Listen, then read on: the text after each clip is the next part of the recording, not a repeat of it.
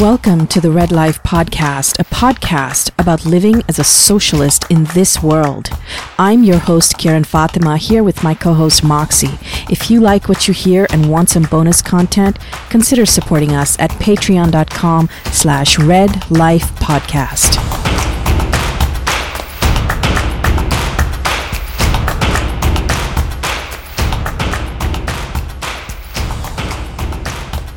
Welcome back to Red Life Podcast. My name is Kieran, and today we are bringing you a very special show with a very special guest. Please say hello to my co-host, Moxie. Hi, everybody. And we have with us Andray Domise. How's it going? Hey. Thank you for uh, inviting me on. And today we're going to be talking about uh, a, couple, a few topics, but mostly we're going to be focusing on the concept uh, of the ideas of Pan-Africanism, as well as uh, Andray as a writer. And we're going to be talking to him about his life as a writer, and especially as a writer and a comrade. So writing hey. for social change, making things happen through, That's right. through writing. Yeah. Nice to have you, um, Andray. We're really excited about this episode and having you on. I know we both follow you on Twitter. I followed you on Twitter for, for quite a while. I always love what you have to say. I like your analysis. I'm so sorry. Thank you. I love the stuff you share. um, uh, so sometimes, it's, sometimes the stuff I share scares people. So you know, when people say like, "Hey, I follow you on Twitter," it's either like, "Oh, thank you," or "I'm so sorry about that." Whatever it was that I posted. I don't even know if I meant it. um, yeah, and you've uh, lately it's been pretty pretty wild. I mean, Twitter's always pretty wild, right? It's like a it's like a nonstop roller coaster, twenty-four seven. Yeah, pretty much. Um, yeah.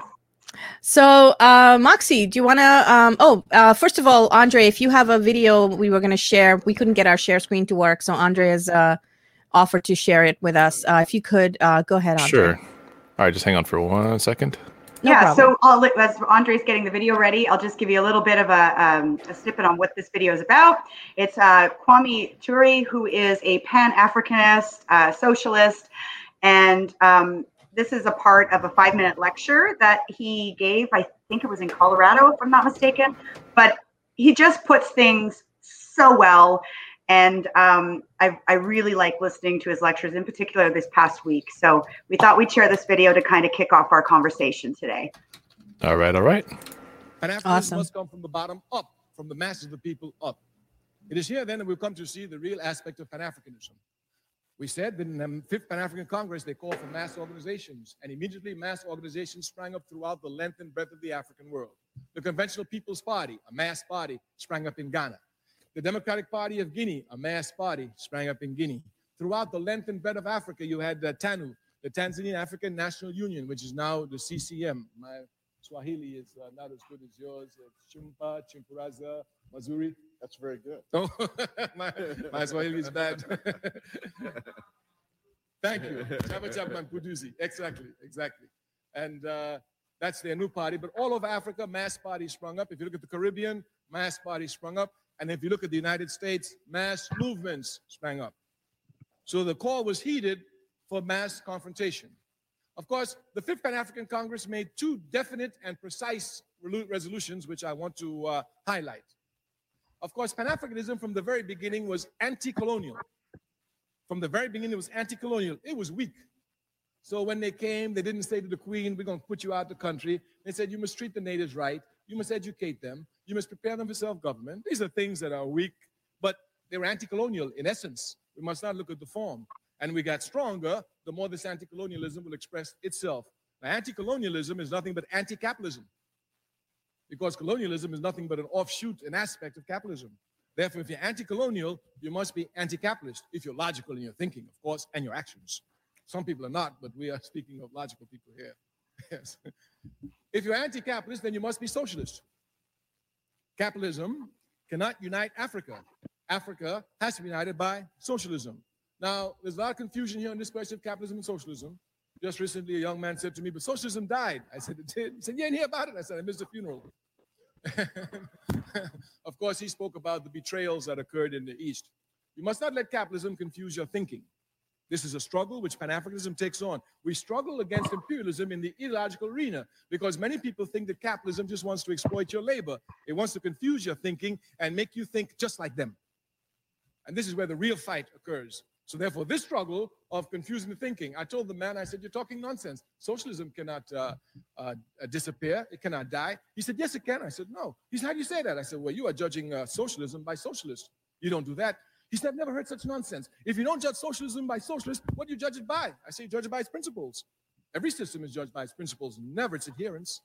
So he still saw confusion. He said, you're just talking double talk. I said, okay, do you judge Christianity by Christians?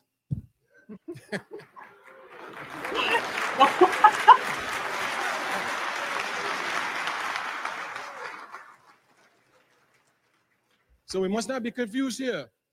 Socialism doesn't fall because of betrayal. No system does. The person who betrays themselves goes to the mud, but the system with its eternal principles keep marching on. If a system fell because of betrayal, Christianity would have been finished with Judas. At least Judas had the dignity to hang himself. Yeah. Yeah. Some of these who betray socialism don't have that dignity. Gorbachev still runs around speaking and picking up thirty pieces of silver everywhere. Yeah. So uh, socialism is an economic system, and there can only be two in the world, capitalism or socialism, because every economic system must answer one fundamental question. Who will own and control the wealth of the country? Who will own and control the means of production? The question can only be answered two ways. Either a few will own or everyone will own. It's as simple as that. And under capitalism, we say, please summarize that we might have. No, I'm going. I thought I had twenty minutes. It's my time. I thought I had twenty minutes. I was going by the clock. How much time do I have left? I'm sorry. Maybe I'm off. That's what I thought I did. I'm watching, I'm watching my clock. I'm irresponsible. I'm revolutionary. I got my clock right here. I'm a responsible revolutionary. Like I can say it in two words, Black Power. And today we've gone to one, Pan-Africanism. Yeah. So there are only two economic systems, and it's going to be capitalism or socialism. Capitalism is a backward system. There's no need to discuss it. Certainly anyone who's been made a slave by capitalism ought to be hesitant in trying to support the system. But as a conscious African, I must be against capitalism, and I must, of course, seek to destroy it. So in, when you speak of Pan-Africanism, you must understand you speak of socialism. And we want to underline there's only one socialism out here, and that's scientific socialism, whose principles are abiding and universal. There's no such thing as African socialism, Chinese socialism, Russian socialism, Arab socialism. There's only one socialism. The confusion arises over ideology. That is that which guides you towards your objective. So we're saying clearly here, Pan-Africanism is not an ideology. It is an objective. It is an achievable. Pan-Africanism is the total liberation and unification of Africa under scientific socialism. All we want is a unified continent with a socialist system. That's all. But you know, Africa is the richest continent in the world. When she's properly organized, she'll be the most powerful. Yeah. Yeah, of course. Of course. And me, all I want is power. I'm not like others. I don't want money. I don't want popularity. I just want the power I'm supposed to get. That's all. That's all. Nice. Thank you. Awesome, thanks. Andray. Thanks for sharing it. Thanks for helping um, us with that tech stuff. We're on a we're on a new a, a new platform. We're streaming from a new platform right now. So and we literally like just started it. Kieran's like, okay, we're going to stream through this today, and I'm like, oh, oh, okay, all right, sure, um, yeah. So so Kwame, he's Kwame. um, I, yeah, yeah. How well, he's you- one of the people that I mean, I did a little bit of research, and Moxie, I know you did a little bit of research. We did some reading this week, because be- besides whatever we might have read before on Pan-Africanism. So um, a lot of people are interested in this topic, actually, Andray. When we uh, announced the video, this uh, live stream. That was one of the things that, and the writing issue is uh, are both things I think that a lot of people have shown an interest in. So, what would you say? You know, uh, what uh, what what are what are some things that you would share about Pan-Africanism with your audience? Oh wow! Um, and you have to understand, I'm, yeah, I'm a student of Pan-Africanism. I'm not an expert in Pan-Africanism by any stretch. Like I'm, I'm learning just like everybody else. But if I could sort of uh, put it down in simple terms, you know, people think that Pan-Africanism means that, you know, all people of African descent are the same, that there's like nothing that differentiates us. And Pan-Africanism does not and has never proposed such. What it does propose is that we can form a strong unity of nations, because Pan-Africanism does recognize that, I mean, that's where the Pan and Pan-Africanism come from. It's it's across African nations. And the idea being that the only way that we can um, willfully resist uh, European hegemony, the way that we can resist the power of, of Western capitalist nations and colonialist nations, is if we band our strengths together. Africa is a supremely rich continent. People have this idea of Africa and Africans as being, like, first of all, with, uh, you know, our history beginning with colonialism, and that Africa is a poor continent. And I, I mean, there's nothing that could disabuse you of that notion further than the fact that, for example, you know, France doesn't own gold mines, but it has gold reserves. You know, uh, yeah, the coltan doesn't exist on in any other continent except for South America. In South America, uh, the coltan mines are mostly owned by Bolivia, and yet everybody has a cell phone. You know, these things are located in Africa. Africa is the beating heart of planet Earth. It is the world's breadbasket. And the, you know, the, the, the horn of plenty that is Africa has been so hyper exploited for hundreds of years, and yet it still has so many fruits yet to bear. Uh, people think of, you know, uh, Africa as being, you know, uh, uh, so exploited that it's, it's, it's no longer capable of producing, uh, whether it's agricultural wealth or natural resource wealth on its own, and meanwhile it's being exploited by the entire rest of the world. Uh, this idea that, you know, that that uh, that that African people are not going to be able to feed themselves within a couple of generations if they don't uh, practice uh, proper and responsible family planning, et cetera, pinning the responsibility of, you know, keeping the Earth's population under control on the most exploited people on the face of the planet, you know, people with the highest uh, infant mortality rates, with the lowest uh, uh, with the lowest life expectancies, et cetera, and yet Africa can feed itself two times over and have enough left over for the rest of the world. And the reason that it exists in its current state is not because of any sort of, uh, you know, a- atypical uh, social dysfunction on the part of African nations, but because of the deliberate carving up and exploitation um, by, for the most part, European nations. And what Pan-Africanism proposes is that, you know, within uh, people who are Africans on the African continent and people who are part of the African diaspora, if we link up our knowledge, our resources, our education, and our willingness to persevere, that we can make Africa a rich continent with a rich people.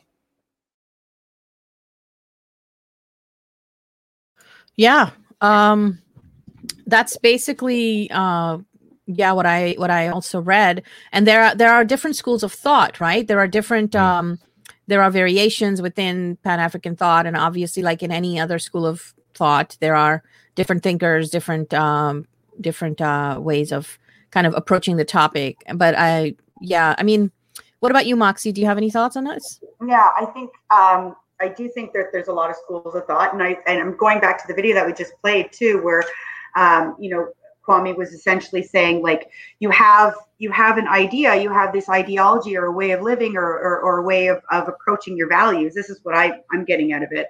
Um and just like with critiquing, with critiquing, you don't critique socialism. You could, you could, you critique the people that kind of implement it or whatever, right? But the idea itself is is a really stand-up idea, and I think the same could be said for even the different um, I, um, ideological sects of Pan-Africanism. At least from what I'm gathering, because I'm still a student as well, Andray, and I'm still learning, and that's one of the reasons why I was super excited about having this discussion today. Um, but even within within those, the framework of Pan-Africanism and Pan-African philosophy and thought, there's still a lot of um, a lot of nuanced debate. That's really important stuff, right? But for and and please jump in here, because my kind of core understanding, at least so far, about Pan-Africanism is that, for one, you cannot be a Pan-Africanist if you're not African or or or from the diaspora in some way, correct? Um, so that's one thought that seems to go across a few a few lines of, mm-hmm. of schools of thinking. And and another one is that, of course, you can support Pan-Africanism regardless of who you are, though. You can support that because it's it's about people's liberation at the end of the day. So I guess mm-hmm. what I'm trying to get to is that Um, I sort of am taking out a lot of ideas from Pan-Africanism as a, as a white-coated uh, woman who grew up in the West, and looking at it going, okay, how how in my mind can I sort of understand this to support this, right? To support right. the Black liberation aspects of this and, and what it means. And from a Marxist perspective, I look at it as like, you know, people have the right to self-determination, and people have the right to um, to to like sovereignty, sovereign nations in a sense, right? So yeah. I don't know, like if that would be if, what your thoughts are on that, or if that would be somewhat. I mean, that's that's what the, the that's what the heart of Pan-Africanism proposes. You know, that's yeah. if you know if that's that's what uh, W E B. Du Bois and Harry Sylvester Williams and Marcus Garvey, uh, who who was probably like the most uh, you know fiery and you know uh, well recognized and possibly the most well organized Pan-Africanist in history. Uh, Marcus Garvey, you know, was a had some interesting politics, but you know b- behind the message of you know up you mighty people. Was able to, I think, uh, do more for Pan-African organizing than possibly anyone before or since. And the idea being that, and let's not get it wrong, it is an inherently nationalistic form of politics. So it is a form of politics for African and African-descended people. It is a politics for continental Africans, for new Africans, et cetera. Uh, but I think what scares people about um, African nationalism in a way is that Uh, there's this idea that, like, if you allow Africans the self-determination that they're asking for, they'll probably do to us what we did to them. I think that, like, lies at the heart of the European psyche. There's actually a, a really good book by uh, a lady named, or a lady, uh, a scholar, a well-educated scholar. When I say a lady, it's just somebody that I really look up to, um, Doctor Marimba Ani, uh, that explains... Uh, there's, you know, sort of like dialect. There's she she she sets up like a dialectical mode of of critique between uh, European thought and African-centered thought, and you know the the European mode of thought uh, sort of posits that you know the way that uh, European thinking constructs and perceives the world, like the ontological mode of thinking that is inherent to European thought, is that there's the self and there's the other. And there's this, there's always this, uh, this, this friction, this tension between the self, the interest of the self, the interest of the other. You know, the uh, consciousness of the self, the consciousness of the other. And this is what leads to like this, this competitive mode of thinking, but also this competitive mode of production, this competitive mode of social relations. Whereas with African-centered thought, it's it's entirely centered around unity and togetherness. And I think that's kind of where um, that's sort of the wellspring of Pan-African-centered thought. Uh, this idea that you know, African people would like uh, seek revenge on the Europeans or something like that. You know, it, it's just never, that's just not something that we ever really think about. What we think about is the ability to determine our own future, the ability to to shape and choose our own destiny. And this has been attempted multiple times, you know, with the, uh, the Organization for African Unity, uh, which uh, eventually was dissolved and became the African Union. The idea being that we, that uh, Africa would have something remotely approximating what the European Union turned out to be right now. Of course, with the European Union, it was set up to, you know, so, uh, solve the the problem of disputes for land, resources, and trade among European nations, and yet the dispute for land, resources, and trade among African nations hasn't been solved yet, and that's actually one of the reasons why. Uh, you know, there's a stereotype that Africa cannot feed itself, for example. Well, one of the biggest problems uh, within continental Africa, or two of the biggest problems actually, are that are, are one, the artificial trade barriers set up by states that were created by Europeans in the first place. You know, the the state lines that that uh, that divide uh, the African continent are artificial lines that were imposed by European colonists. That's the same lines, more or less, uh, that divided up European territory, that the, that divides up European interests at the time that they were colonizing Africa. But then the second thing is that the uh, roads do not lead from resources to the people. So half of uh, all crops that are produced on the continent spoil before they get to market. Why? Because the infrastructure simply doesn't exist for many states. So I, I say all this to say, if there if there was a, an existing Pan-African unity, then resources would go towards the continent to help make it, like I say, the true breadbasket of the world. And then in re- in in in response to that, then people who are of the diaspora are essentially welcome to partake in these fruits all together un- under under uh, one unified structure. And then it's no different than, say, you know, having an E U passport, being able to travel freely between E U countries, trade happening between E U countries, et cetera. And I don't think that's a heck of a lot to ask for. You know, the E U is an inherently nationalistic project, and so with, so too is the Pan-African project. But the E U, uh, in a sense, has set itself up as the global, or as, as as one of the global hegemons. So it's an inherently violent project because the E U is predicated on the exploitation of the global South. Whereas a uh, you know a true organization for African unity, a true African Union, a true United States of Africa doesn't have a need to exploit, because there are different dialectical modes of thinking that are inherent to African thought that simply don't exist elsewhere. For example, you know, uh, Kwame Ture did say that there's, you know, two modes of uh, economic production and social relations. There's capitalism and socialism, which may be true, I think, as far as, as economic relations go. But then there there's one thing that he didn't mention, which I, I think he rather should have, which is Mbongi. And that's that is the African-centered mode of dialectical thinking, the way that we can arrive at truths through African-centered modes of thinking. I think that's that's really important uh, to put out there, is that, you know, African thought doesn't have to necessarily be patterned on European thought. I, I'm a uh, heavy believer in in uh, socialism. I mean, I'm a communist myself, of course I am, right? But that's not to say that all of our uh, modes of social relations and our, our ontological modes have to have European Uh, centered thinking mapped over them in order for them to make sense. If you read a book, um, and some people are, you know, like this book and some people don't, because it is sort of like uh, patterned on the kibbutz model. But if you read a book by Ujamaa, um, by the former president of Tanzania, Julius K. Nyerere, one thing that he does point out is that we didn't need Europeans to teach us what socialism is. So, you know, African socialism has always existed. I don't know if socialism is maybe the right way to put it. I would say that Mbongi has always existed. But the yeah. point he's trying to make is that there's always been a mode of social relations where the people who can work, work, and the people who can't work are provided for. And as long as you can work, you contribute to the rest of society, and society will contribute to you. And th- at the time that you can't contribute to society and the mode of social production that is necessary to create, like, you know, well, broad economic prosperity, then you are going to be provided for by your people. We're, we're one community. And I, I think that's that's not really a lot to ask for. And I don't think that should be scary to anyone. Yeah. I'm so yeah. glad you brought that stuff up, too, because, like, there's so much in what, what, what you just said, like, about the concept of hyper-individualism, that, you know, the European-centric thought around individualistic thinking, because, you know, you, you divide a bunch of people up, you're going to have a lot easier time colonizing them and, um, you know, putting them into a, a place where they're easily more exploited, um, including the, you know, the resources of the land that, that we're living on, right?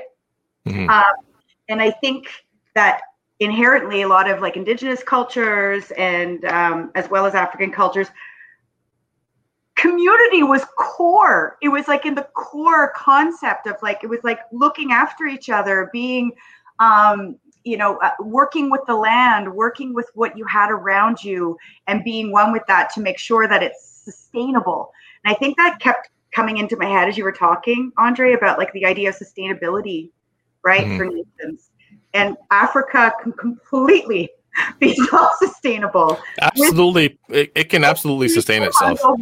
Yeah. The thing, the thing that, you know, what actually shocked, uh, you know, uh, the, the Portuguese, the Dutch, and the British is that, uh, you know, when, when they would visit um, one, when they would visit one village or one kingdom, right? There was no, like, there was, there wasn't a tension that existed between neighboring uh, kingdoms, villages, et cetera. Why? Because they were, for the most part, related to each other. See, what happens is, you know, uh, a- after a fashion, when uh, younger people in a uh, village or municipality or kingdom, et cetera, decide that they want to go off and develop their own land, their own community, et cetera, they go. And you know, you you have many examples, for like of of people who live on the westernmost part of the continent uh, that venture towards the center of the continent, and there's a connection of familiar relationships that chain them all together. So there's not to say that, you know, warfare and conflict didn't exist; it absolutely did. There's you know there's multitude of examples of this over the course of hundreds of years. But the point is that, you know, what you would call, for example, the uh, the Songhai Empire, what you would call the Malian Empire, et cetera, the, uh, uh, you know, the, uh, the Beninese Empire, it wasn't just, you know, one uh, autocrat or monarch that was able to extend their territory over hundreds of miles and take up resources. What it was was a network of families and a network of people uh, that were interrelated in some form or fashion, that considered each other kin and considered each other community. And that, I think, was just so strange to Europeans when they encountered it, because there's just so much land and resources available. There's just so much space available that it's like, what is the point of engaging in conflict over any of this? No, no, no. I'm going to take my family. I'm going to take my people. I'm going to move, let's say, you know, a few dozen miles away, possibly one hundred miles away. I'm going to go and, and develop my own community. And you know what happens if anything happens to your community? If uh, drought or flood or any sort of disaster strikes, you, you can you can come and stay with us, because there's just so much there's just so much available. There's so much abundance available, and I don't want to make it seem like a utopia, you know, by any stretch. But this is something that I, I guess like confused and perplexed Europeans, and which is why they ended up having to draw these these state lines, be- and that ends up dividing people against themselves, because they couldn't they couldn't fathom the concept of just having no hard and fast national lines. The idea of these these empires butting up against each other without this, like, you know, this this massive degree of bloodshed, but also massive degree of everything from, you know, from uh, poverty to pestilence to, like, there's the there there is a feudal existence that resembles something to the effect of uh, uh, uh, that resembles what the Europeans are familiar with. There is slavery. There are serfs, there are monarchs, but the idea that all of this land and resources is not being constantly fought over and, and blood is not constantly being shed over it, well, they had to do something about that, and that's what they call the process of civilization. Uh-huh. You know, so to, for, for me, what Pan-Africanism means to me is not simply just, you know, uniting uh, people together. It's going back to ancestral traditions, going back to the, uh, you know, the ideas, the philosophies, the ontologies that had us be able to create these broad and expansive communities together and learn some lessons from the past, which is what Mbongi is all about, is applying the lessons from the past to, to, to shape the future. And we know, for the most part, what went wrong in the past was people being divided against other people through the course of warfare, and then exploiting each other and uh, you know, selling each other out uh, to uh, to to people that had their own capitalistic and and and and and uh, hyper exploitative interests at heart. There's there's a lot we can learn from our own history.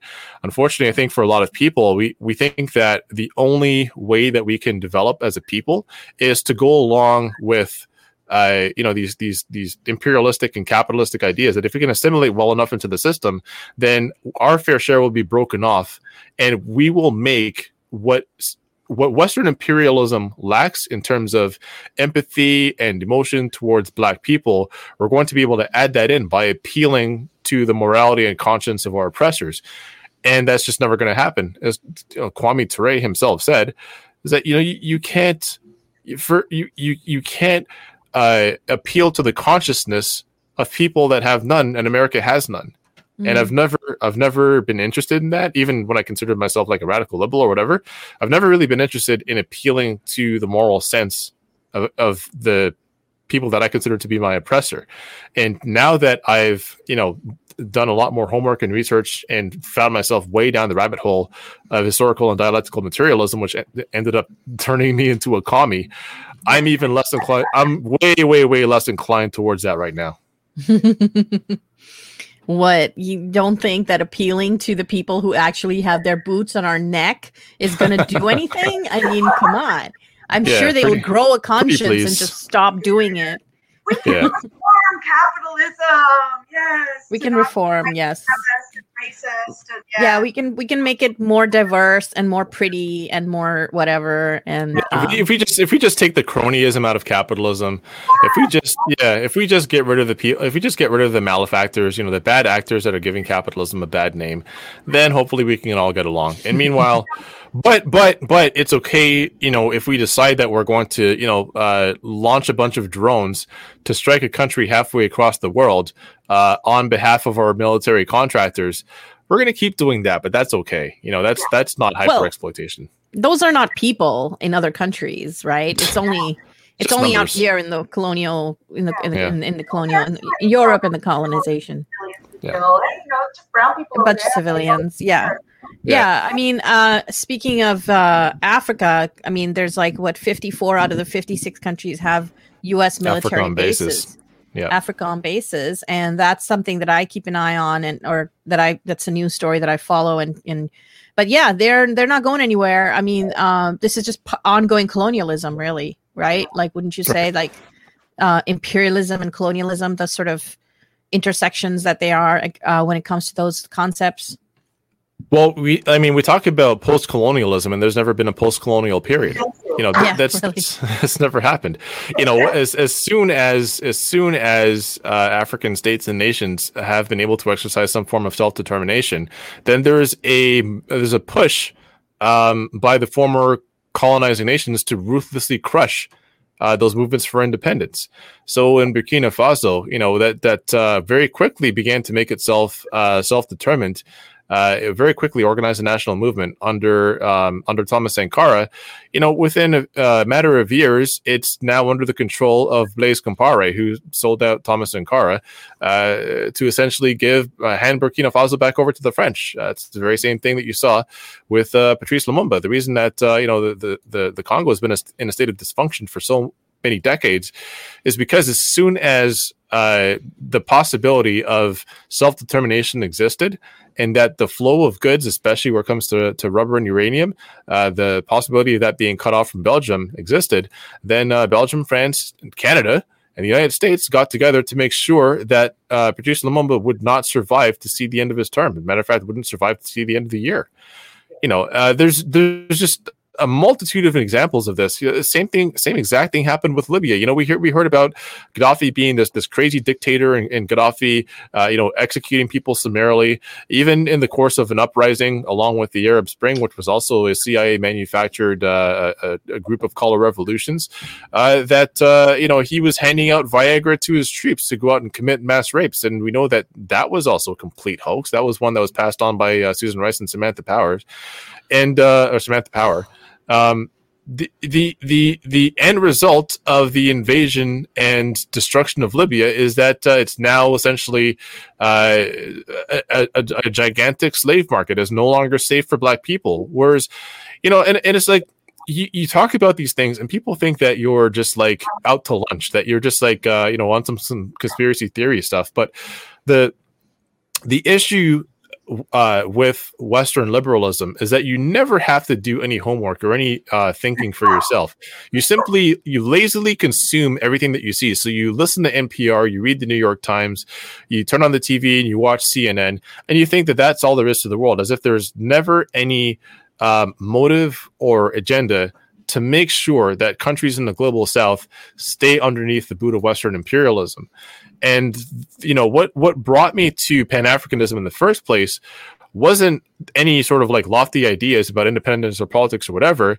It was when my mother gave me a book of Marcus Garvey's selected writings. And I hadn't even, I wasn't even like thirteen years old back then. You know, my, my family are a bunch of Garveyists, right? We we very much believe in self-determination for uh, for African people. I was sent to a, a school on Saturday mornings where I learned about Kwame Nkrumah, where I learned about uh, Thomas Sankara, where I learned about Marcus Garvey, et cetera. And because it was important, and this was the school was called Higher Marks, and it still exists, by the way. Uh, it used to be like right in downtown. Oh yeah, yeah. It used to be downtown Toronto, um, out by uh, Bathurst Station, like out by Bloor and Bathurst, and now it exists over in Scarborough. Yeah, and it was run by uh, a principal by the name of Donald Blake, and uh, what it was. What Donald Blake was interested in was making sure that black students not only were able to increase their, their grades in school, but also had a sense of pride and a sense of history. So I hated this because it meant that on Saturday mornings, I wasn't able to watch Power Rangers and X-Men. I couldn't, I had to, I had to program my mom's old ass V C R to record X-Men so that when I came back from school at like one o'clock in the afternoon, I could catch up on all the Saturday morning cartoons that I missed. But I also picked up knowledge about my ancestors, about my heroes. I had I had a knowledge of self, and that's always existed. Um, but I, I don't think it actually really clicked for me until like well into my thirties when I received like a firsthand political education and understood that like there is simply no reforming the system. There's no getting along with these kinds of people. There's there's only ever going to be a struggle and a conflict against a, a capitalist oppression, against imperialist oppression. And rather than try to fool myself in thinking that anything can be quote unquote changed from the inside, it's we simply have to tear the system down and, and replace it with one that actually uh, that that works for people and doesn't work for a few. Mm-hmm. Wow. So um, what would you um, thanks. That's great. That's I just I can just picture you just like rebelling, uh, like wanting to watch your cartoons in the morning. I, just, I just wanted to wake up in the morning and go watch cartoons, and I, I couldn't get any peace. No, I was, I was, I had to get up. I had to get up at like seven thirty in the morning on Saturdays. On Saturdays, oh. and then go get on, go get on the Mississauga Transit to Islington Station, and then take the subway from Islington to Bathurst. Get out of that station, and the and the it was always cold as hell too. Even in the summertime, it was flipping cold. And go into this classroom that wasn't well heated, by the way. I still had my coat and boots on and everything while we're in this classroom. And we're doing our, you know, we're doing our maths and our, our arithmetic and everything else. But we did math for the first half, and then we did uh, English and history for the second half. And it was that second half that actually interested me the most. I like I hate math, even though I got into the financial industry and everything, and I'm I'm great with math. I still freaking hate it. Uh, but the English and the history part always fascinated me because we didn't read anyone except Black authors. We only ever read yeah. African authors and only ever read African stories. And but I think that that's in the mainstream, you know, sort of yeah. whitewashed school system, right? In the education mm. system that is in Western Canada and colonial countries. All the, like way through, all the way through university, I never learned a quarter of what I learned in that classroom at Higher Marks. All the way through university, yeah. Wow. What's yeah. the name of the school? Are you like, are you able to say the name of the school? It's called Higher, Higher Marks. Higher Marks. Yeah. Oh, wow. Every so often the school runs into some, yeah, every so often we have to do fundraisers for it in the community because it runs in danger of of not getting enough funding. Um, and, and the unfortunate thing is, and I think I think what happened with the uh, the Afrocentric schools is that um, people thought, oh, well, we have Afrocentric schools, so what's the use for Higher Marks? But even the Afrocentric schools aren't teaching the kind of history. It I think where the Afrocentric schools go a little bit wrong is trying to teach a Black Canadian history, like a, a, an assimilation, assimilationist mode of history that shows that we do belong in the story of Canada, of North America, et cetera, that we do contribute to, you know, the, uh, the, the, the broader wealth and prosperity of these nations. And that's just not the way that we did schooling at Higher Marks. It was a completely, uh, I would say like Afrocent, like a true Afrocentric mode of historical materialism, like talking about, you know, what our contributions to history uh, were, but those contributions not existing in a simply North American context, but how like African descended people like develop and maintain their own system of social relations.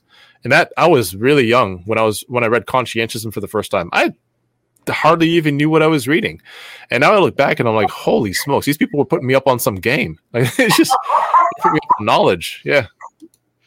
Uh, what would you say to, um, you know, a Black youth that might be watching or might watch this? Like, what, what would you say to people who are African, who are of African descent, uh, who may be curious about Pan-Africanism or about some of, you know, who are growing up in this assimilationist school yeah. system and everything? I find that what happens when you think about like uh, when people talk about Pan-Africanism, they're like, oh, oh, so, you know, you're like one of those dudes in the corner that's like, uh, you know, telling us that uh, the Black people are the real are the real Israelites, or or that you, you're going to put on a bow tie and start slinging bean pies. Well, first of all, bean pies actually really taste good. So get out of my face with that.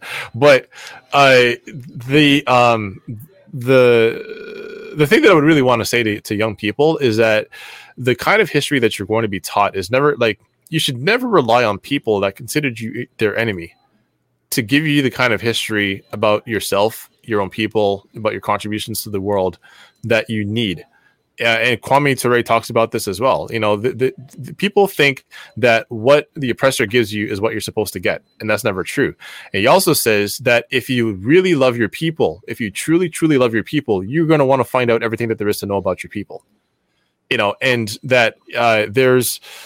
there there used to be a way of preventing people from getting knowledge, and that's banning books. But the thing is, the more you ban books, the more you want to burn books, the more you want to get rid of books. It just be, makes people curious about these books. So you know what you do? The way the way that you censor African history is you just keep it in a library where nobody ever goes. You know what I mean?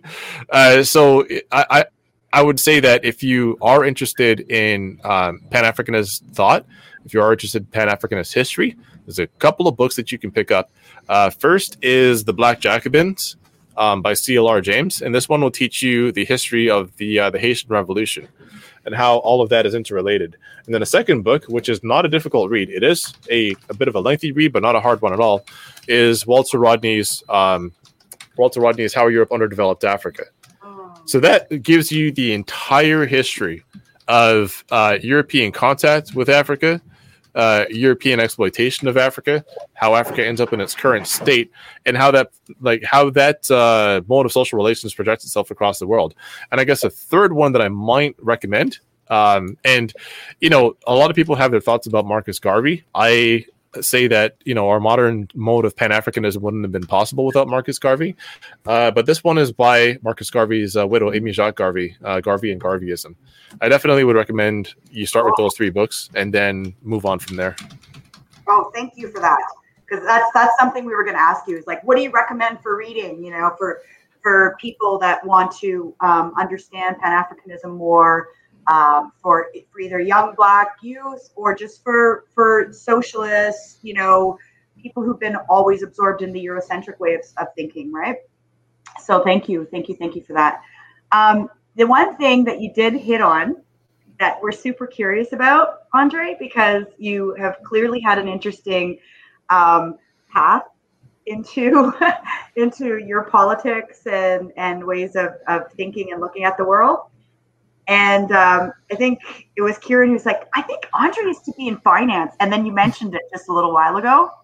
So how did you go from like being in like corporate financing to looking at the world through a Pan-African? Well, you, you gave us some history, obviously. About oh, I think uh, Andray got cut off. Did we lose him? Oops. Hopefully he'll be joining us soon. Okay. Well, we will see about that. But let's put those books to Kieran. Um, The yeah, books the books were yeah.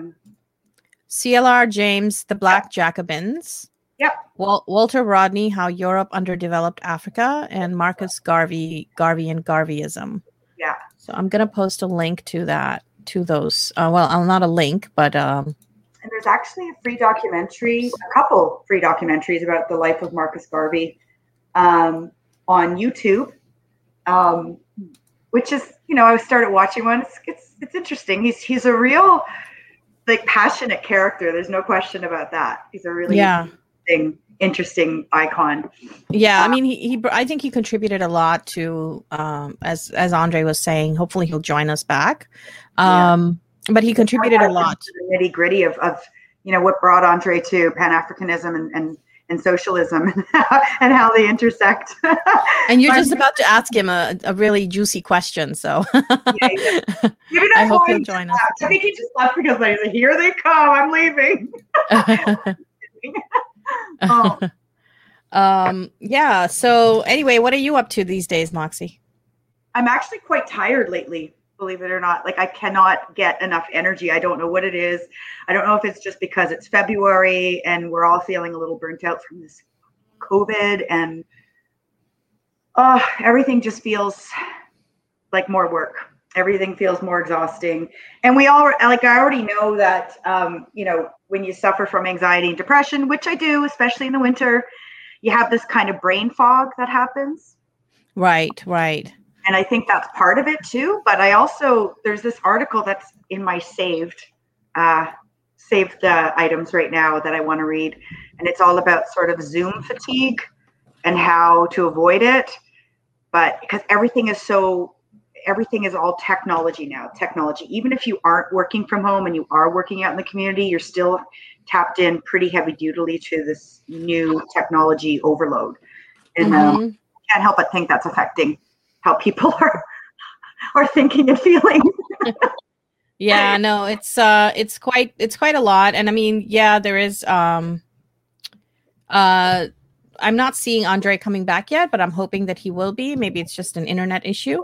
Um, but yeah, I've been feeling very uh, burnt out as well. I've just been, um, oh, he says uh, his computer crashed. Okay, so he'll be back soon. Uh, let's give him a couple minutes. Um, so, you know, uh, I've just been uh, really tired of my job, and I'm trying to look for something else to do because I my job is pretty much unsustainable. Very alienating work, uh, especially as a Marxist. I think once you are once you start looking at some of these concepts and, and analyzing um, analyzing, you know, workplaces through a Marxist lens, I think sometimes it can get even harder to yeah. do some some kinds of jobs, right? Um, it can get even harder when there's no room for organizing, because I'm working remotely. So there's, you know, there's no, there's no, like, you don't even get to see your coworkers. You don't even get to see that. Right. So there's no like connection. So, um, anyway, uh, yep. He should be joining us very soon. Workplaces must love that, you know, especially the, you know, those union busting type of workplaces. They're like, oh good, we already have people separated. Yay. They're not going to form a union. Right, right, right. But we will be doing more shows on how to organize a union in your workplace and how to keep your union organized if you have one already. So stay tuned, because that's coming. Because there is yeah. lots of ways you can use technology tools to do that. Like, look at the gig, the gig economy workers right now, Fedora workers. They're they went through like all kinds of incredible um, adversity to connect with each other. And try, well, and then anyways, the other stuff happened. But I always bring them up as an example, because I do think there's there's going to be a, we're going to see a trend in gig economy workers uh, looking to organize, right? And I think that that's. Yeah, definitely. Awesome. I mean, wh- what I do is not really gig economy work, but I totally, yeah, that needs to be yeah. done. That needs to happen. The organization of gig gig workers definitely needs to happen, especially considering how little money uh, gig work makes, right? Like we we see these, um, brutal. Oh, Andray's back. And they Hello. Don't get six days. Hey, Andray. Okay, awesome. You're back.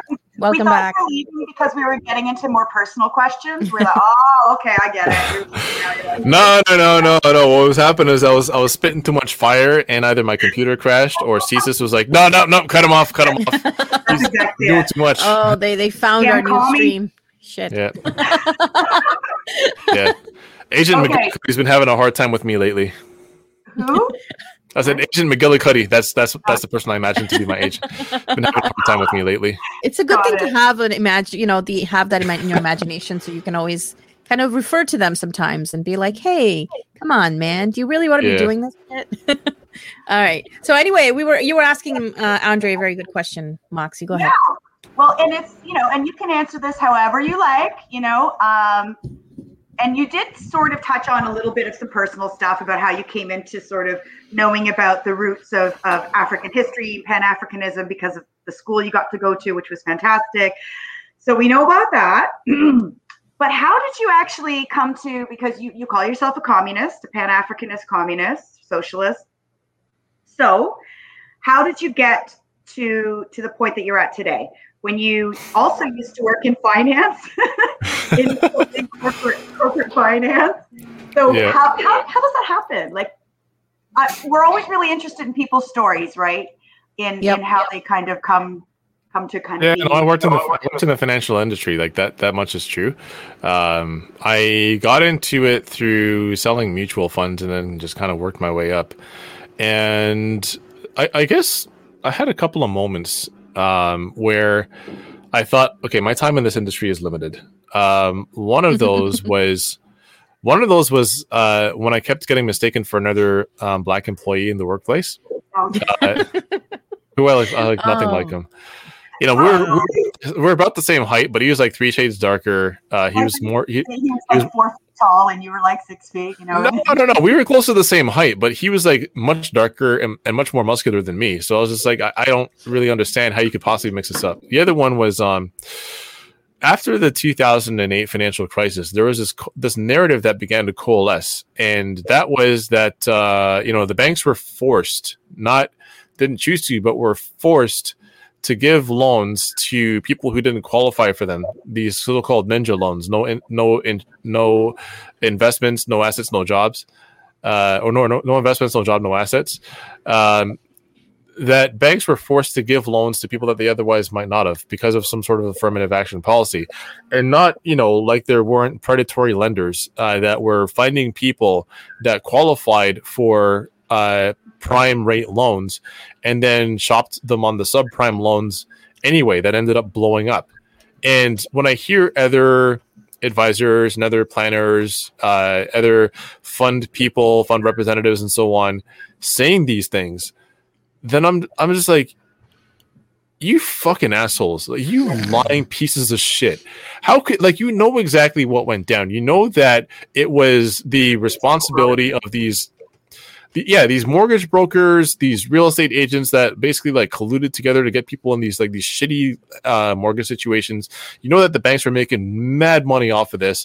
You know that once uh, these uh, loans made their way into uh, financialization, like once once they began to become uh, distributed as as assets, uh, then they they were scattered throughout the system, um, and all of them were just ticking time bombs. Like, you know all that because we all read the same information. We're all in, we're all reading uh, the same the same magazines, the same industry publications, and so on. And we know exactly what went down.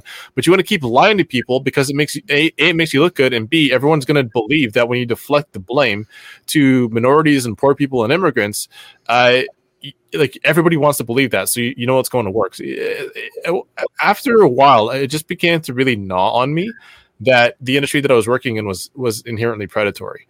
Um, And I was looking for an exit for a number of years. I'm like, oh, wow, what am I going to do next? Like, I, I, you know, I was just a nobody. Like, I, I, I wanted to write about things, but I didn't really know how to pitch and how to write articles. Um, I wanted to participate in politics, but I had no idea what I was doing there either. I used to go to like these, um, uh, I guess, like monthly meetings for like Liberal Party supporters in Trinidad and Spadina before that. Uh, writing was broken up into two, and you know I would like hang out with people and ask like, you know, how can I contribute to the party? What can I do? Because I was I was just looking for a way to like try to make the world better, and I didn't know nothing about no communism. I didn't really know much about socialism or any of that shit. I just knew that I was like a leftist or left wing sort of progressive kind of person, and I I wanted to help out. And again, what I discovered there just made my skin crawl.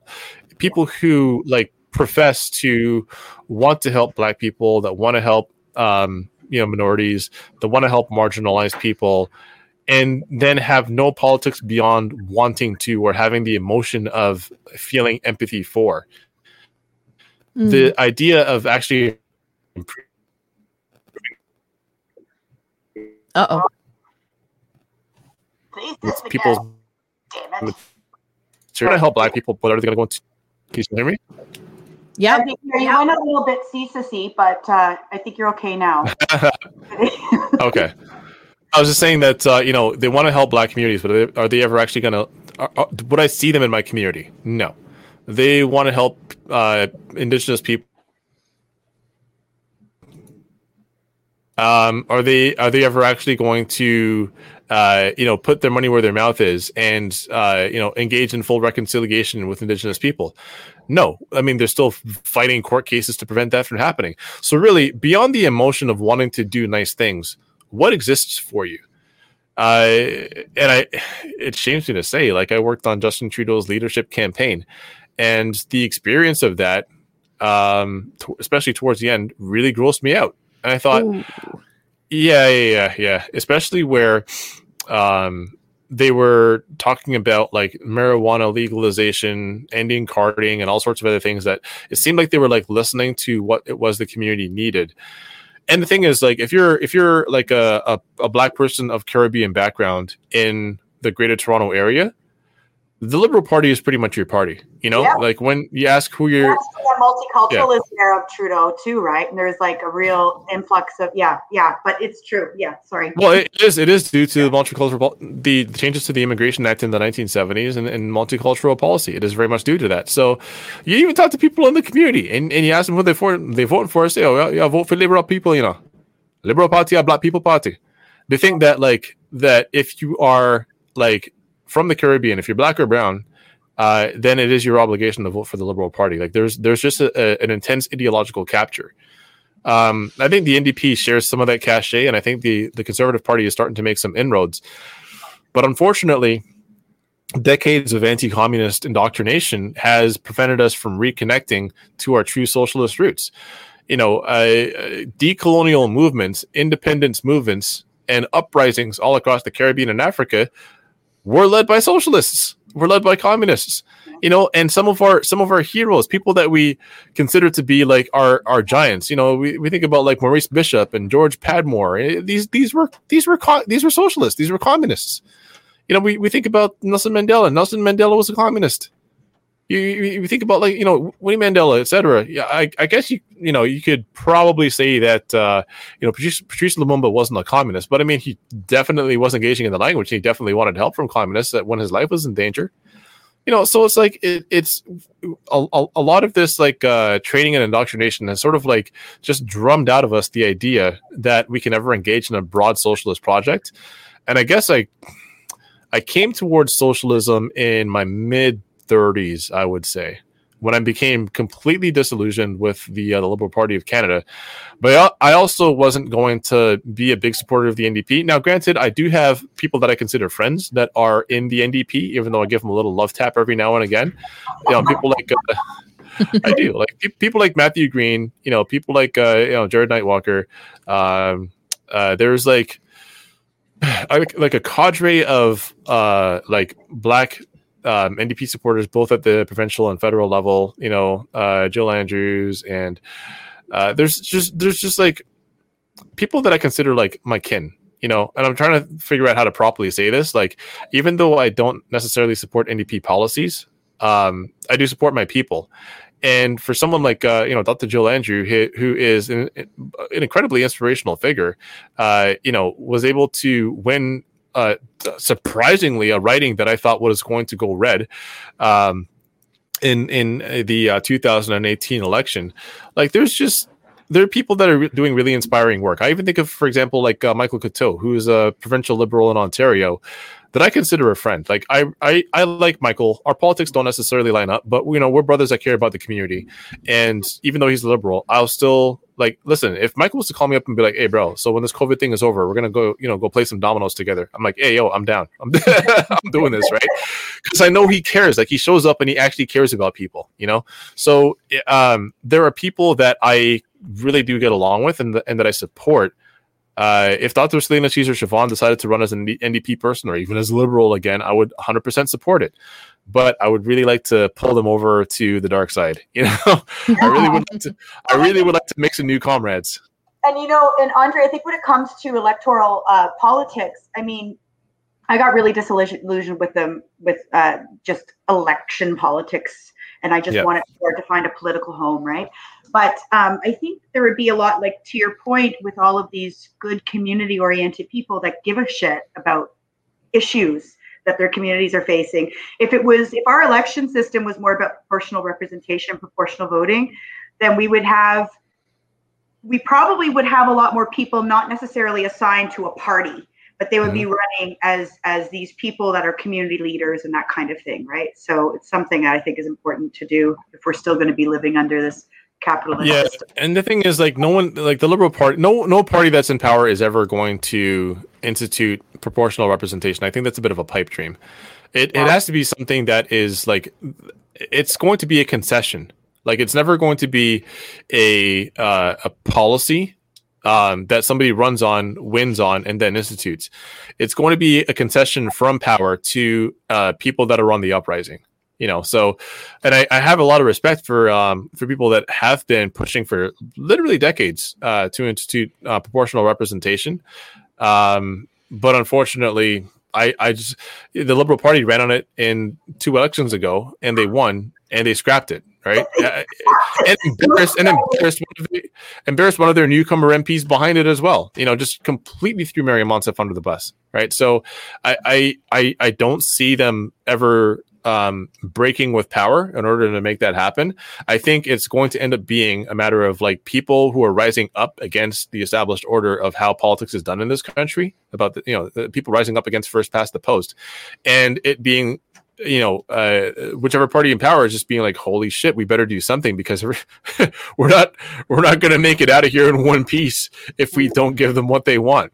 And I think that that's something where um, is recognizable in the global South. I think it's recognizable, for example, like when you see these uh, these these these protests in India, you know, these massive uprisings across South America, uprisings that were taking place in Chile, uprising in Bolivia, et cetera, where they were literally like detonating mountainside passes and blocking, blockading roads and shutting down infrastructure until they got what they want, which was an election. You know, the uh, the, the Janine Áñez's regime, the, the the coup regime, was just putting off election time after time after time, and the people got fed up and said, no, fuck this, we're shutting down the country until you give us what we want.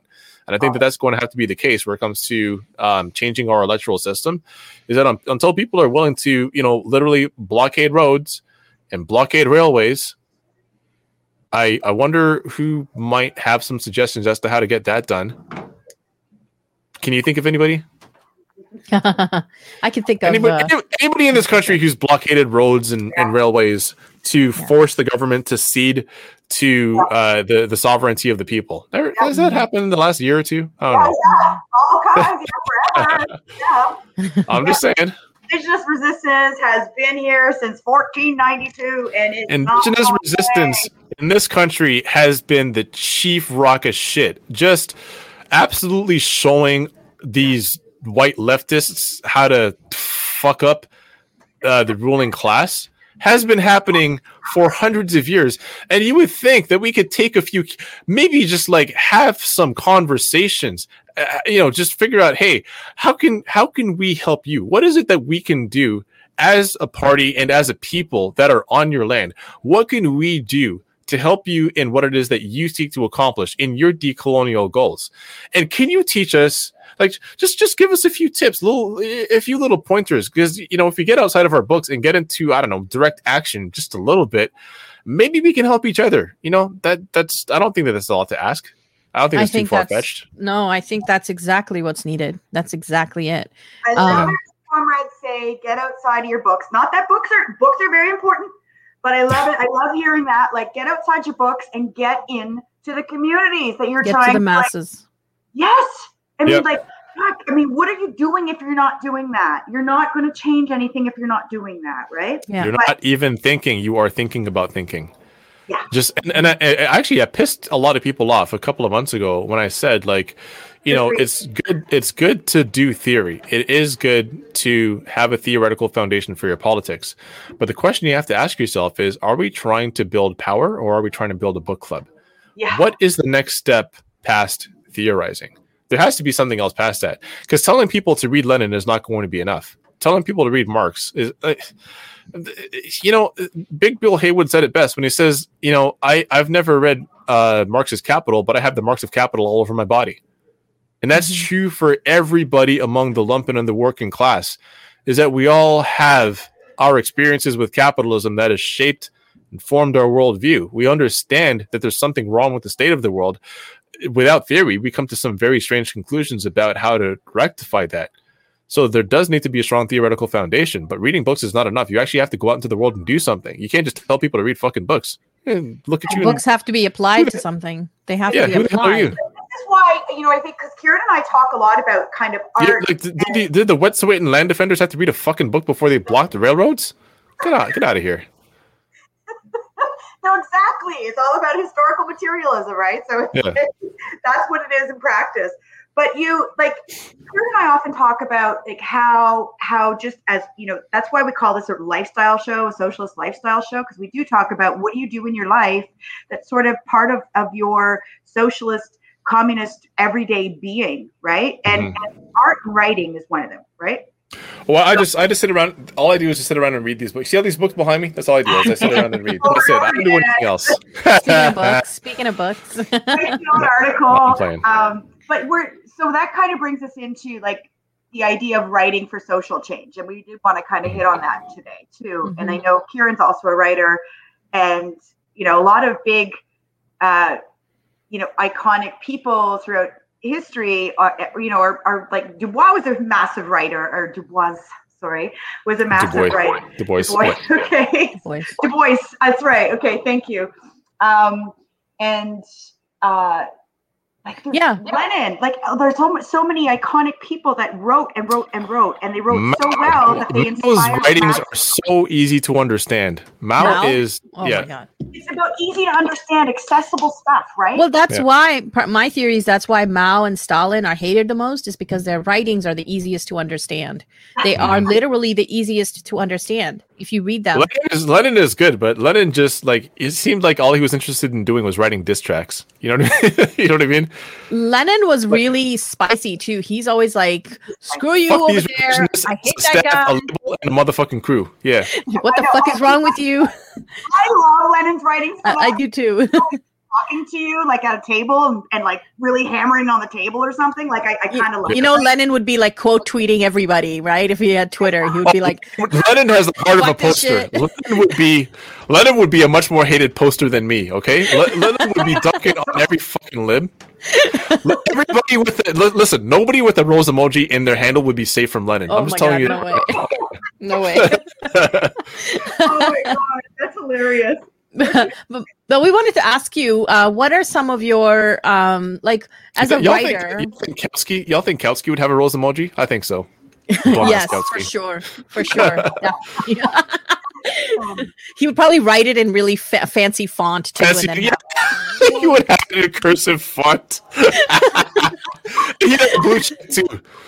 Kelsey, yes, he'd have a blue, blue check. check. Lenin would, would, would have like eight hundred ninety-five thousand followers and no blue check.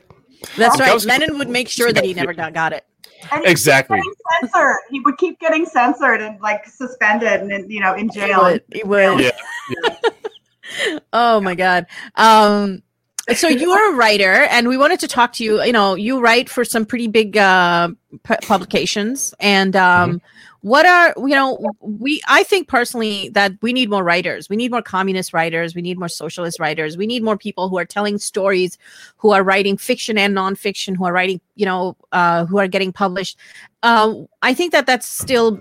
Not quite, we're not quite there yet in terms of that. Like, uh, because mm-hmm. mostly because the bourgeois press and the bourgeois, you know, publication, publishing world just kind of uh, blacklists you or silences you or, you know, whatever. So, uh, what are, what are your experiences as a writer, uh, writing about some of these topics? I know you're, I read one of your most, I do read some, many of your pieces, the most recent one on mental health, I thought was really well done too. Um, So, wh- as a socialist, I know you come across a lot of backlash, right?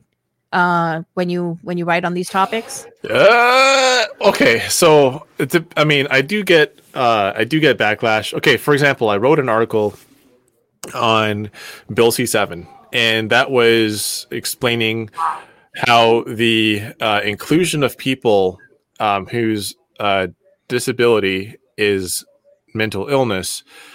Including people in the ability to uh, uh, to solicit medically assisted death is a huge problem, because if you're not providing for the material needs of people with disabilities, then who's to say that your decision to end your life is a lucid decision?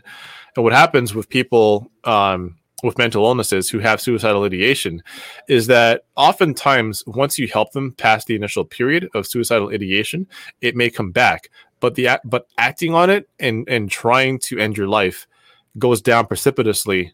Um, the more help that you get. So what I was trying to explain was that, you know, at times where I experienced like severe anxiety attacks, like paralyzing anxiety attacks and these intense bouts of suicidal ideation had, this provision that they are pl- trying to put into law been in place, then I probably wouldn't be alive, you know, and I have a lot to live for right now. So um, a lot of people were really upset at th- about that. They thought that I was, I was trying to take away people's right to a dignified death, whatever the fuck that means, uh, they, that that was trying to, uh, that I, I was uh, engaging in the same logic that people who are anti-abortion engage in. I even was told that like, it was TERF logic. I'm not even really sure how that one Wait, what? Makes any? Yeah, yeah. Somebody oh. told me that it's the same argument that that trans exclu- or trans exclusive radical feminists use. I don't really understand that one, but oh my God. It, it, it, like say things just to like argue. I swear to God. That's whatever. I'm used to hearing like wild mischaracterizations of the things that I write, but it, it really did tick a lot of people off. And what's behind all of that is not because I never argued against um, medically medical assistance in death. I never argued against MAID. What I did say was that if you are not providing the accommodations and not providing for the necessary financial accommodations, the physical accommodations, et cetera, uh, in terms of like infrastructure, if you're not providing for these things to make sure that uh, people with disabilities have what they need, but you are providing the outlets for death, and you've basically um, m- made the sole category available for medical assistance in death, people with disabilities, then you're you're constructively dismissing them from life. Like, you are immiserating people on the one hand, and on the other hand, you're saying, okay, well, the option that's available to you and only you is that you can you can die. Mm. And so, like, does it not make sense that this is basically the same thing as like a constructive dismissal from the workplace, where you make the workplace environment so toxic that you, it's a bit you, it's a bit eugenics-y. People is dismissal. It is, and I when I brought that up and I said it's the same logic. It's the same logic that eugenics um, was patterned under. The idea that people with disabilities live in a constant state of suffering. Now, granted, people do have like ailments that cause physical suffering. Like people have uh, pain disorders, joint disorders, et cetera, that do cause intense and acute bouts of physical pain. That is true, but there's this idea that to have a disability is itself suffering, and why, like, this is just no way to live. Why would you want to live this way? And there was there were you know times where like senators were reading out accounts of people who had disabilities and saying, oh my goodness, this person has this particular disorder, and you know they have to have assistance going to the bathroom, and they have to like make sure that uh, that somebody like their their sleep is monitored so they don't pass away while they sleep, or they don't choke while they sleep, or or that they have to have uh, some sort of like uh, uh whether it's a uh, wheelchair or a colostomy bag or whatever. They're describing all of these symptoms, conditions, treatments, et cetera, and then following it up with, is this any way to live? And it's like, fuck you. You know, like well, just, just because. But under capitalism, it's like, yeah. If somebody's going to contribute to the labor force to be exploited, exactly, capitalist, then hey, it's no way to live, you know, because yeah. Then you're taking away time from other labor people in the workforce in order to care for you. It's like, oh God, no way to live.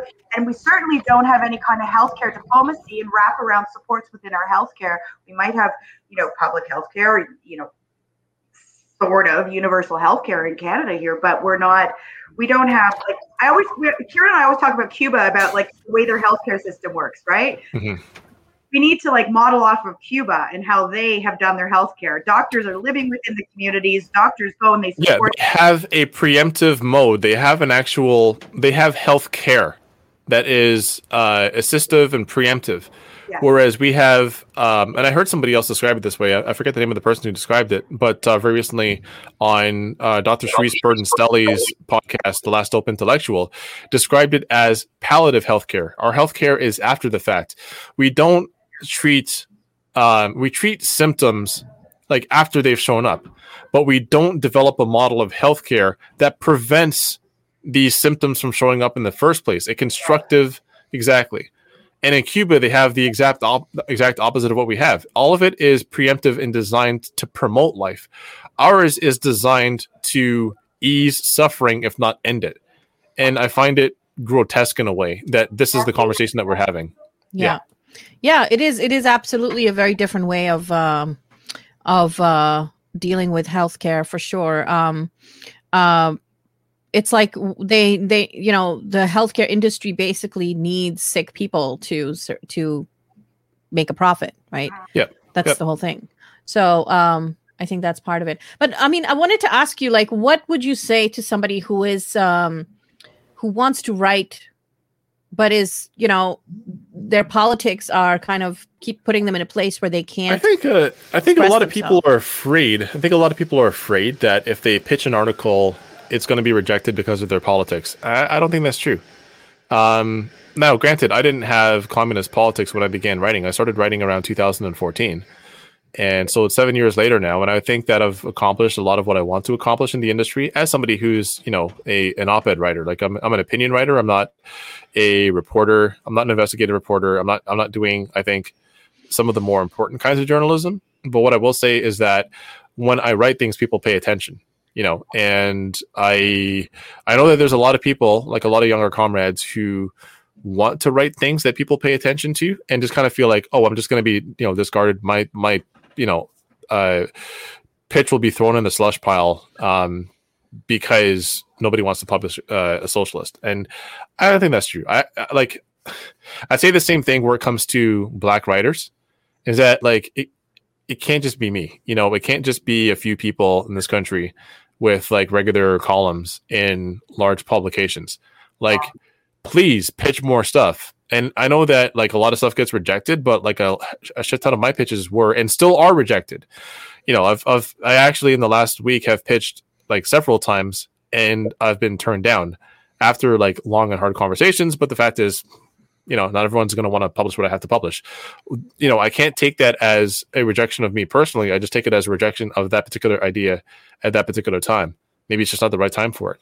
One of the ones that I've uh, was supremely disappointed about was an article on Barrick, um, the uh, the Barrick Gold Company, and basically like the amount of exploitation, just like the utter disaster of it. Like, just this is Barrick is a human rights fucking nightmare, right? And there's enough, you know, lawsuits. There's enough like headlines uh, in the paper that this is just not even in dispute. And I did like a lengthy essay about it. Um, I, I sourced my material really well, and nobody would publish it uh, because this company has a, a very litigious history. And so it's it's either you publish something that's going to get an initial reaction and people will nod their heads and say, oh, that's really good. And then you've got a lawsuit coming down the pipeline from Barrick, right? So does that mean that I never pitch anything again about any large company? Well, no. Like I, I published last year what I thought was a pretty good summation, or I've done this actually a couple of times, like a really good summation of Amazon and just how this company is fucking monstrous. You know, you just you just got to keep going, and we need more help out here. It, it, it, there's only a few people that openly identify as socialist um, that do reporting, column writing, et cetera in this country, and there, I know that there's a lot of us that want to break it in, into the industry. I'm very happy to look over anybody's pitch, Uh, help them tweak it and get it to the right person. But you just, you can't give up before you've even gotten started. Yeah, yeah, yeah. Thanks yeah. for that. You know, I think those are some good words of encouragement. It's like, because it is a useful tool for change, right? Especially if you're mm-hmm. able to get it in more uh, kind of mainstream um, publications, and then you can, can target a lot more people. Well, the re- one think- of the reasons I got into McLean's in the first place is because they published an article from Barbara Emile about uh, Michelle Obama having a problem with being called Barack's baby mama or something like that. And uh, it was just one of the most ignorant pieces of shit that I've ever read. As a matter of fact, I think that the magazine was like ashamed of themselves because they wouldn't even publish it digitally. Like if you search for it online, you'll never find it. It was only in their print edition. And uh, I wrote this rebuttal to it. Uh, and I, I guess like my diss track was so good that they were like, hey, you want to write for us? So not impossible. That's nice. That's why you're crazy awesome to follow on Twitter too. So. Oh my and gosh. And also, how yeah. can people find you on Twitter if they don't? If they, because um, we we usually oh, yeah. get um, people watching after the live stream. So how could they find you on Twitter? Which oh yeah, it's just my first and last name is Andray Domise. Okay. Yeah. And, um. Yeah, I was gonna say that the other thing um I I think about uh writing is that there's um. There's a lot of like self-publishing that's happening now too. Like you can actually mm-hmm. like publish a book and just there put it out there. Still, there are still good publishers out there. One of like the publisher that is has been eternally patient with me and my continuously pushing back of um, my draft deadlines is Biblioasis. You know, Biblioasis is a is a smaller but scrappy and well re- or well awarded upstart out of Windsor, Ontario. And if you have a solid idea, like if you have a solid pitch and you can follow through on it, just pitch to, to Biblioasis. I mean, they do really good work. Uh, they, I mean, they've been patient as hell with me, and you know, and and uh, have like led me through the thickets on some of like the the brick walls that I've run into trying to write this uh, piece of work that I'm trying to get out this year. You know, so I don't think that it's either you know like a HarperCollins or uh, or a Zero Books or Reversal Books or nothing else. You know, there's a lot there are a lot of options out there. Yeah. Yeah, definitely. We we don't have to go with just the big the big three or big whatever four or three that are now. Yeah. Yeah, it doesn't have to be like, you know, it doesn't have to be just Penguin or nothing. Mm-hmm. I'm grateful that you that you gave um, some of those resources to folks, and as well as those books that you mentioned. Kieran put them in mm-hmm. the live stream chat so that people can resource those books.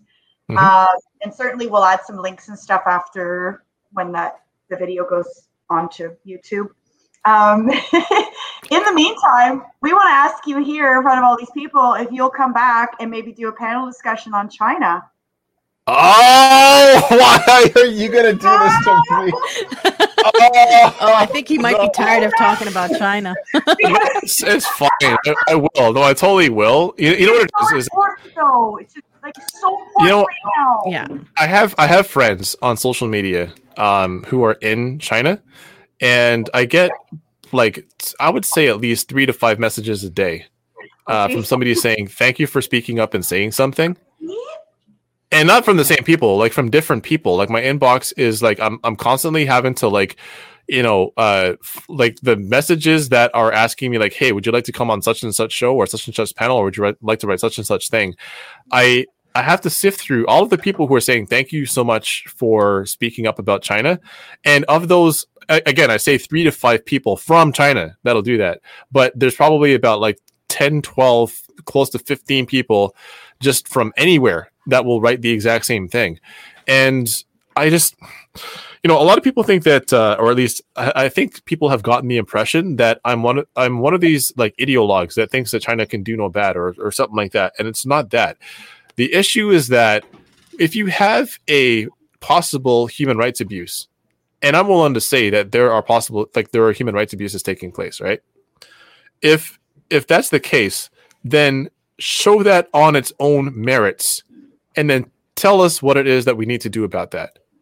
Don't do this thing where you add all sorts of like sensationalistic and false accounts around it. Don't garnish it with a bunch of bullshit, and then not tell us what happens next. Because what all you're doing is serious allegations. These are serious fucking allegations. Very serious allegations. And if you're taking it serious, if you're taking it seriously, if in the if in Parliament you're voting two hundred sixty-six to nil that you're going to charge China with genocide, then you have a responsibility to do something about that. So what are you going to do about that? Oh, we're just going to charge them with genocide. Okay.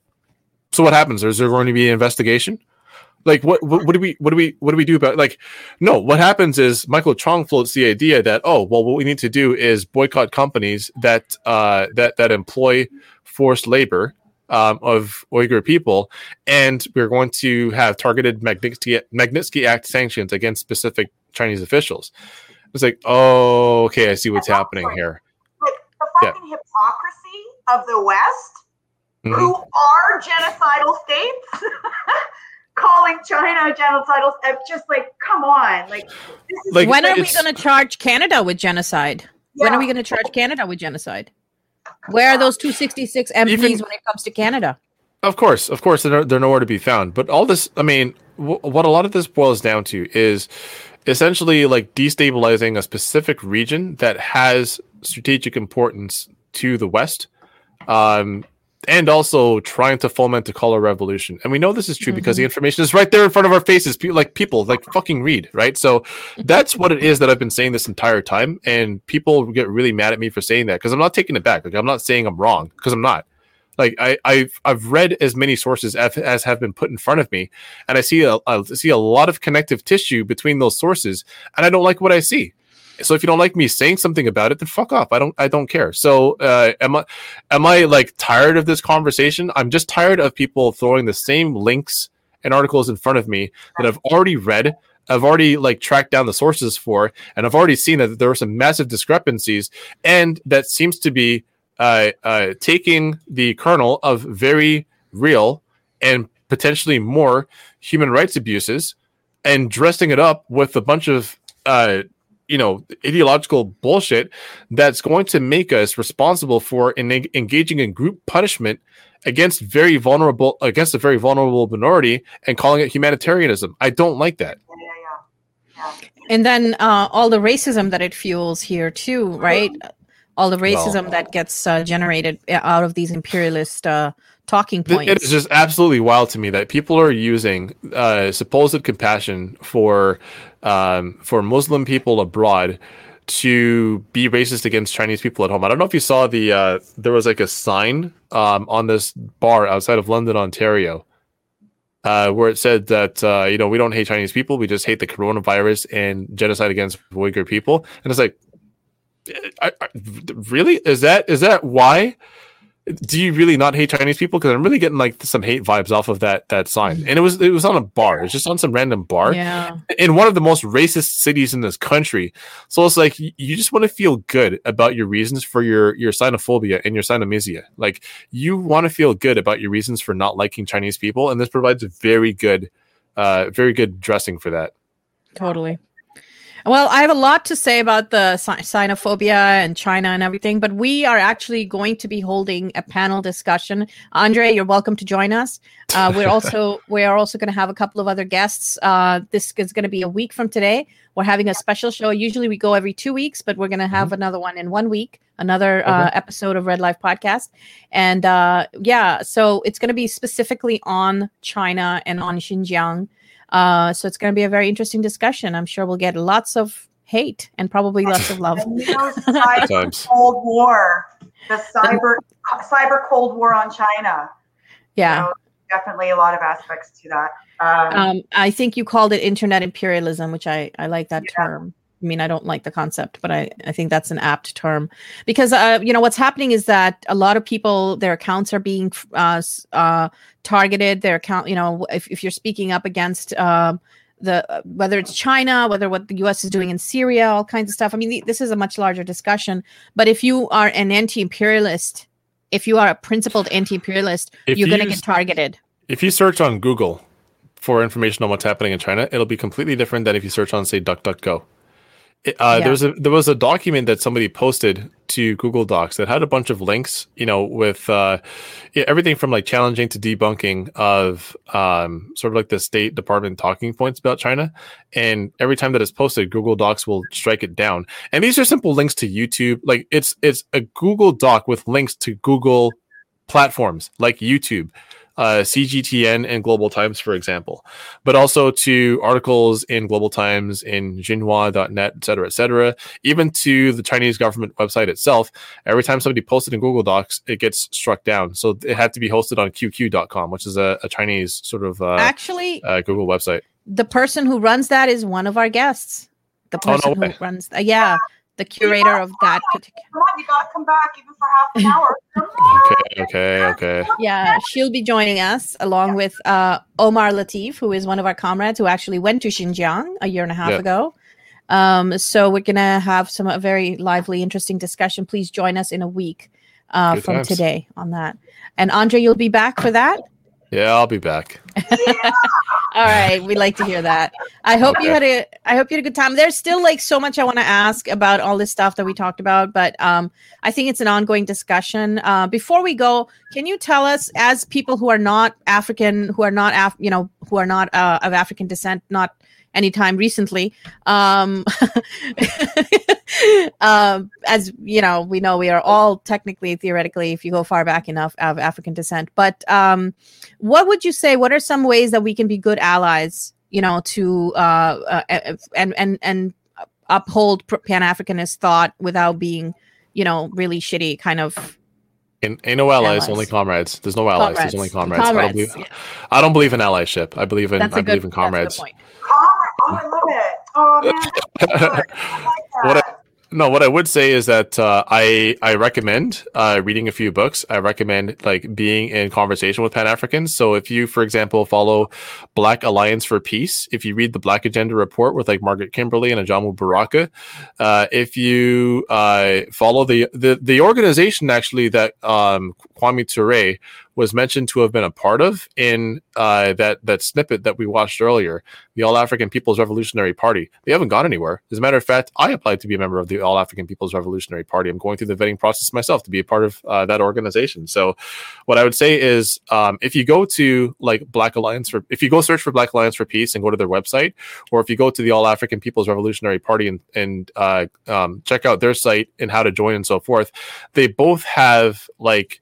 um, you know, membership uh, availability for people of African descent, but they also have um, availability for people that are supporters of these movements. So, it, you know, it's I would say it's not for me to say. Go to these organizations. Find an organization that supports Pan-Africanism, supports Pan-African nationalism, um, and ask them, how can I be of help? How can I be of service? That's a great answer. Awesome. All right. Cool. Moxie, any last thoughts?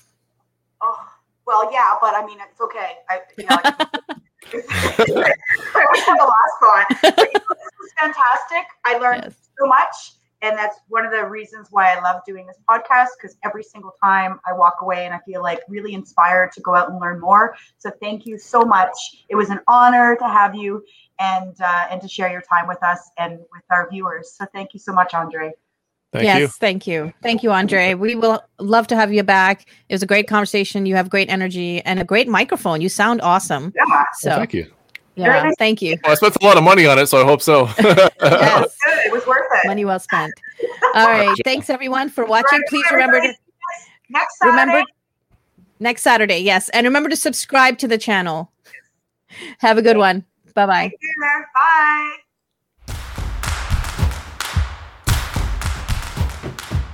Thanks for listening to this episode of Red Life Podcast. Please subscribe if you haven't already done so on Spotify, Apple Podcasts, Stitcher, or wherever else you listen to podcasts. Follow us on social media at Red Life Podcast, and please consider supporting us at patreon.com slash Red Life Podcast. Until next time, take care of yourself and take care of each other.